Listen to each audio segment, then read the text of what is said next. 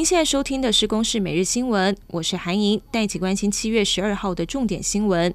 二零一四年夜店杀警案的罪犯易宝鸿遭到判刑九年，加上羁押的天数，拘禁超过总刑期的一半。去年申请到外役监服刑获准，但是矫正署就发现，易宝鸿返家探视放假期间，竟然是替特种行业宣传，还外出跟朋友饮酒聚会，严重违反规定，已经不适于外役监继续执行。十一号是移到了花莲监狱执行。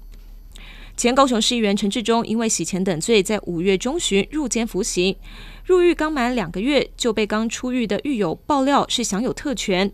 刚入监就是单人的设防，一天还能够放风两次。刚入监也有掌上型的电视可以看。质疑陈志忠入监像度假。对此，高雄第二监狱强调，陈志忠的待遇皆依监狱行刑法规定，并没有特权。新北市的喂药案，新北地检署日前公布采集了三十六名孩童毛发检测结果是没有检出巴比妥等毒物。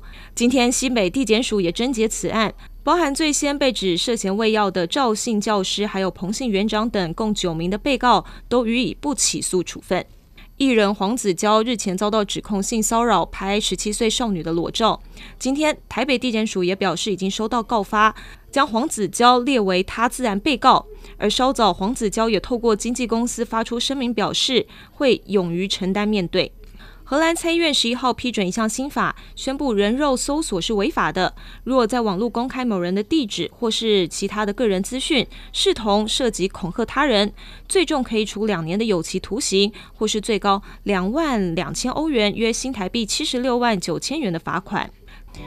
以上新闻由公视制作，谢谢您的收听。